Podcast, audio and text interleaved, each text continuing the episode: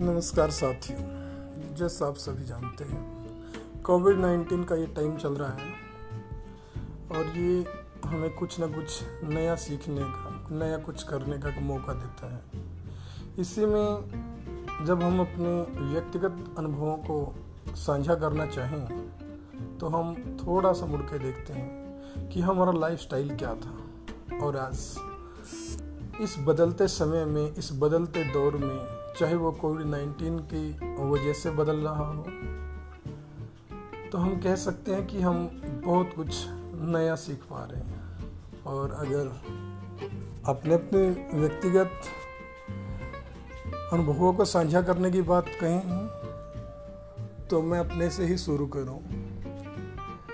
तो संपर्क फाउंडेशन में दो हज़ार अठारह से काम कर रहा हूं।